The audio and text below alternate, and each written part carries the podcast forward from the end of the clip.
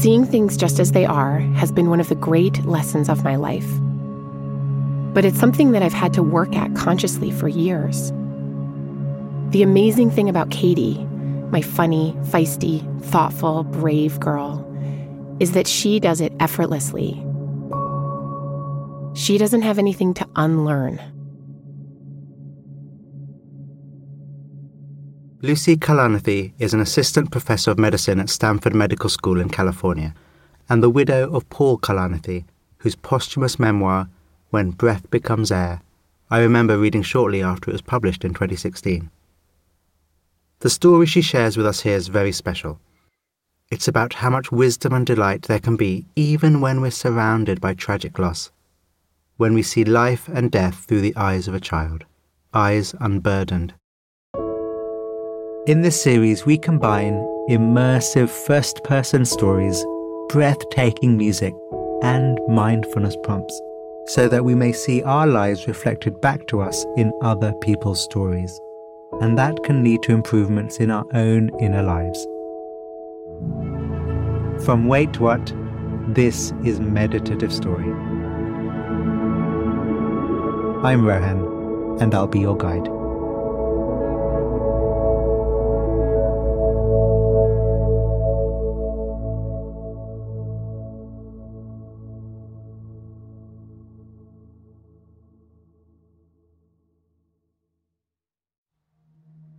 The body relaxed. The body breathing. Your senses open. Your mind open. Meeting the world.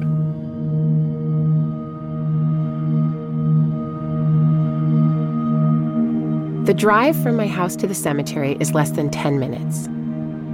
I wind up the Santa Cruz Mountains and then come down just a little bit on the other side. But it feels like a very different place. The weather is different. This is the windward side of the mountain, and it's colder and more variable than where I live. But today, it's sunny, and I can see five miles out, all the way to the ocean. My emotions are different here. For me, the cemetery is always a physical place where I can feel my feelings. I can't always predict them before I arrive. Sadness, yearning, gratitude, remembrance. Today, I feel calm.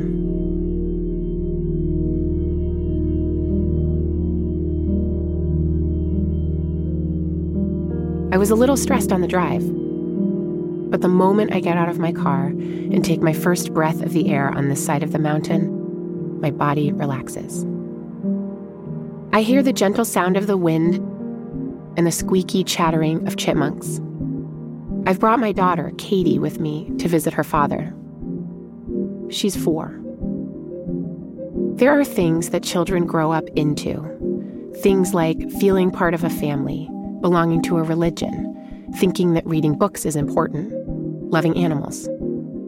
Katie will grow up into the idea of visiting a grave. She won't remember not knowing it. Paul is buried at the edge of the field, facing down towards the ocean.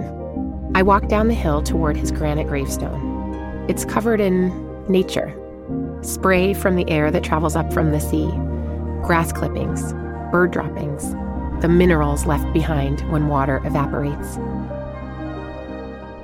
I take out a rag and clean Paul's gravestone until the polish shines. Cleaning a grave always feels so ancient, ritualistic.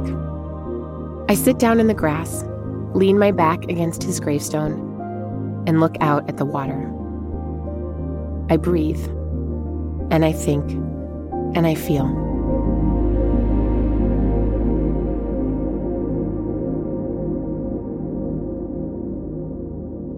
Breathe. Think. Feel.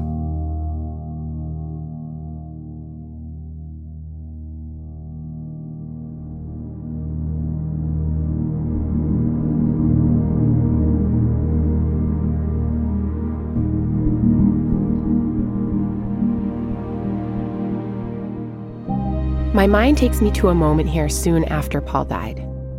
Cady was at the age where I took her everywhere in a baby Bjorn carrier. Tucked close against my body, she slept, both of us still. The cemetery was the only place I could breathe easily.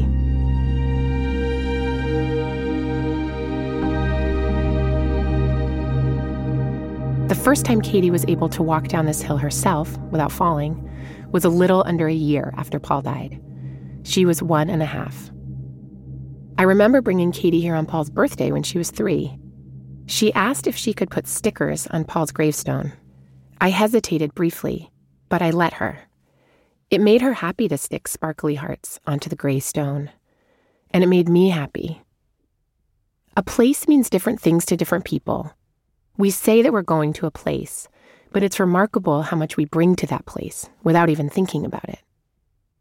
Seeing things just as they are has been one of the great lessons of my life, but it's something that I've had to work at consciously for years. The amazing thing about Cady, my funny, feisty, thoughtful, brave girl, is that she does it effortlessly. She doesn't have anything to unlearn. To Cady, a cemetery is not sad. It's just a place we go together, like the park or the library. She loves coming here. She gets excited every time she gets to see a deer or pick up a snail. We lie in the grass. We talk about Paul. We tell stories. One day, I bring some flowers to put on his grave, and Cady says, "Can I plant a flower garden?" She picks up each tulip and plants them one by one, right into the ground. It's that kind of place. She knows that her father died, or as grief experts tell you to explain to children, that his body stopped working. She doesn't know that his not working body is buried a few feet underneath this very ground. She knows about death because sometimes bees die too, and she finds their bodies. She doesn't know that people think of death as scary or sad. Things just are for her. What just is for you right now?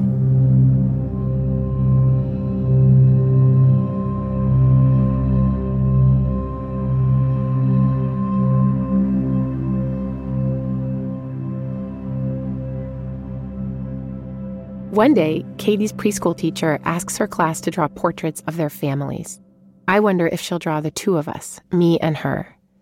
Instead, she draws three people and labels them Mom, Dad, Baby Me. There used to be three of us together, and now there are two of us. She knows that. She knows she has a dad, but she knows she has to be a baby if Paul's going to be in the picture. That's just how it is. Things just are for her. Or things just are not.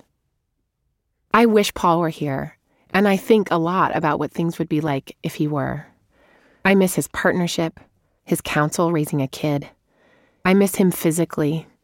I now have a bed that fits two people, and I'm one person inside of it.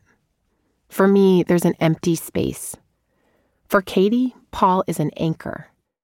She drew that picture knowing that's where she came from. But at the same time, she's not yearning for a different family. One afternoon, Cady finds a little golden bell on our bookshelf with a thread on it and asks me what it is. It's a party gift we gave out at our wedding, made in India, and it's really beautiful.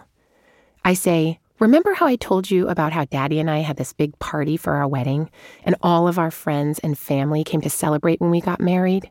Well, we gave everybody a present. They all got to take home a bell like this one." She immediately asks, "Was I at that party?" She's a kid, centered in her own little world, like all of us, I suppose. I say, "No, you weren't even born yet. You weren't even a baby yet." And she says, "Oh, yeah, that's because I was dead then." My mind is blown. Cady knows people are either alive or dead. She doesn't know that death is often thought of as scary or sad. She knows her father used to be alive, and now he's dead. She knows that she's now alive, but that she didn't used to be. And she knows that for a brief moment, she and her dad overlapped as living people after she was born and before he died. For me, talking about Paul with Katie is part of my job as her mom. For her sake and his. I want Katie to know his story and know it's okay to ask about him. Every night we read books before bedtime. I notice that Katie's developing a keen understanding of the characters. Doc McStuffins, Peppa Pig, Little P. One night, I realized that's what Paul is to her, a character she's getting to know through stories. For her third birthday, I make her a picture book called Cady and Her Daddy. It starts, once upon a time, there was a little boy named Paul Kalanithi. Paul loved cats and dogs, and he loved to read. He wanted to learn new things and help people who were having a hard time. So Paul went to school to become a doctor. It talks about us getting married and about Katie's birth. Katie has brown eyes just like Daddy. She adores cats and dogs. In the middle, I describe Paul's grave, and there are pictures of it. The book says, when Katie was still a baby, Daddy's body stopped working and Daddy died. To help remember Daddy, Mommy and Katie visit Daddy's grave. Sometimes the weather is sunny. Sometimes it's windy.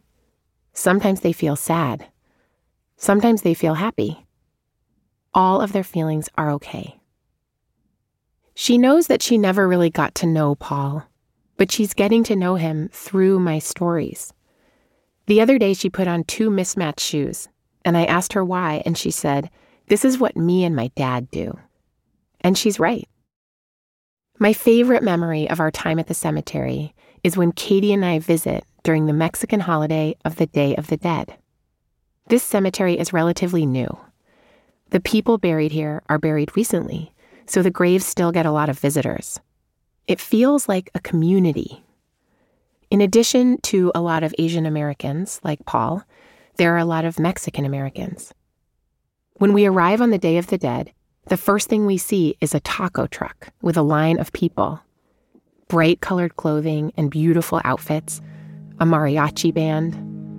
Adults and children get their faces painted in the traditional fashion to look like skulls, which is so interesting to see if you're not used to it. Festive, joyful skulls, dancing through a cemetery.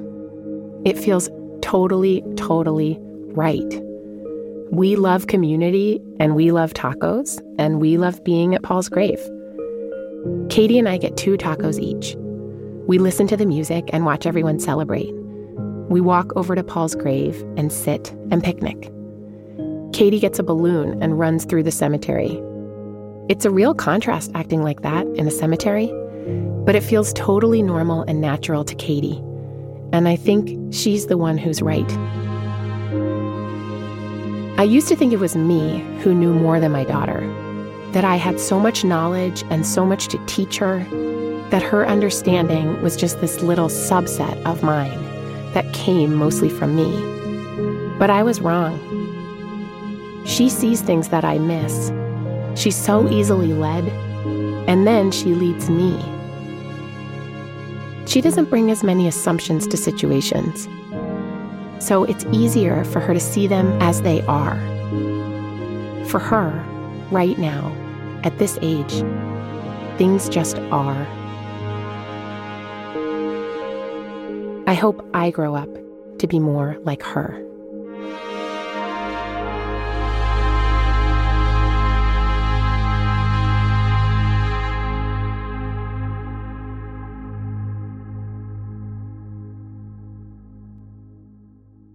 We've reached the end of Lucy's story. We were traveling to London, and I took the advantage of bringing my son with me. We had about two days prior to when I needed to be there. We rented a little car, and we headed out on one of the major interstates. And I bet we were probably twenty minutes down the road. We're looking around, and we're thinking, this interstate feels a lot like America. That's Capital One business customer and Pinnacle Companies founder Chris Renner with a serendipitous real-life travel moment. Nothing different, nothing very exciting.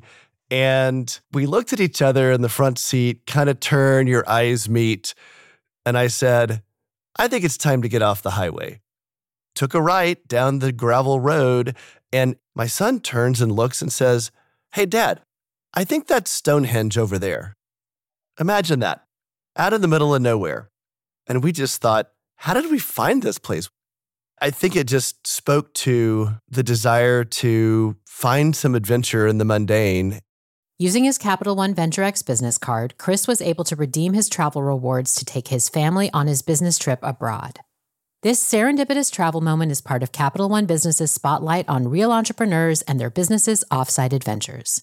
To hear more stories from real business owners, visit CapitalOne.com slash business dash hub. Again, that's CapitalOne.com slash business dash hub. There's so much to love about Lucy's story, so much to be moved by.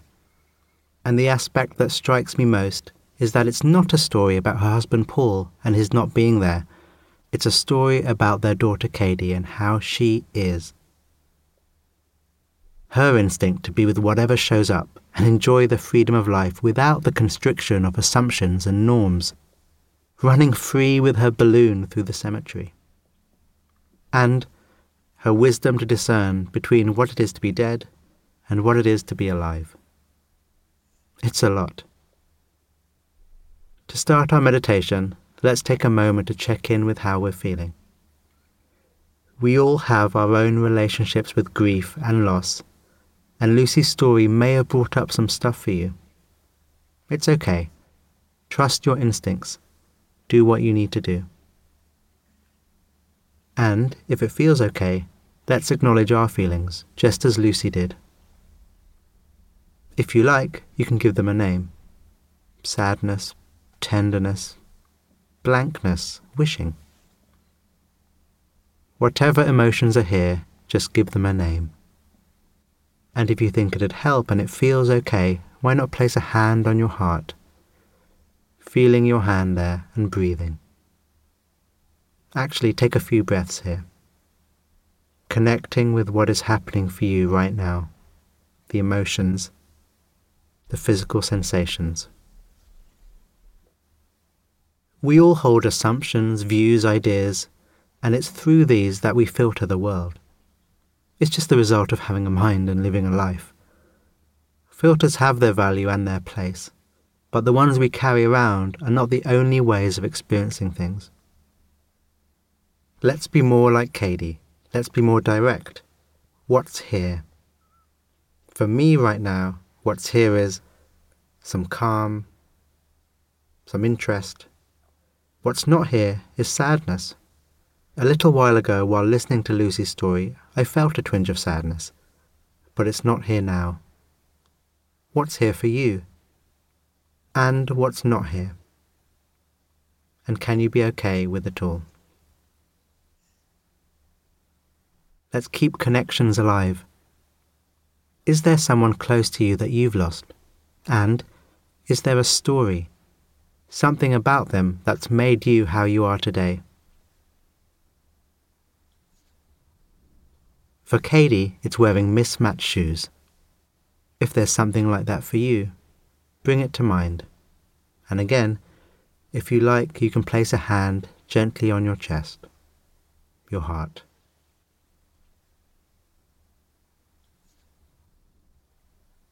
Things just are, or they are not. Breathe, think, feel. Sometimes we feel happy. Sometimes we feel sad. All of these feelings are okay. It's all okay.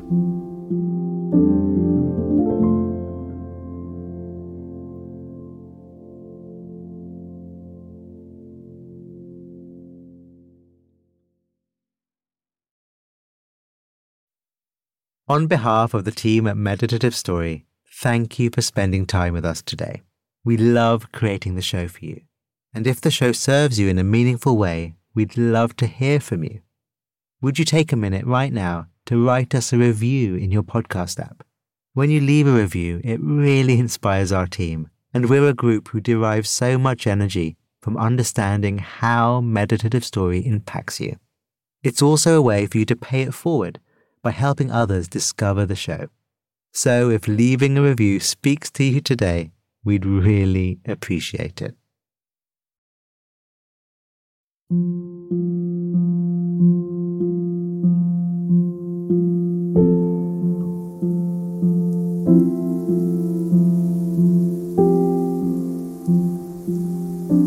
Meditative Story is a Wait What original in partnership with Thrive Global.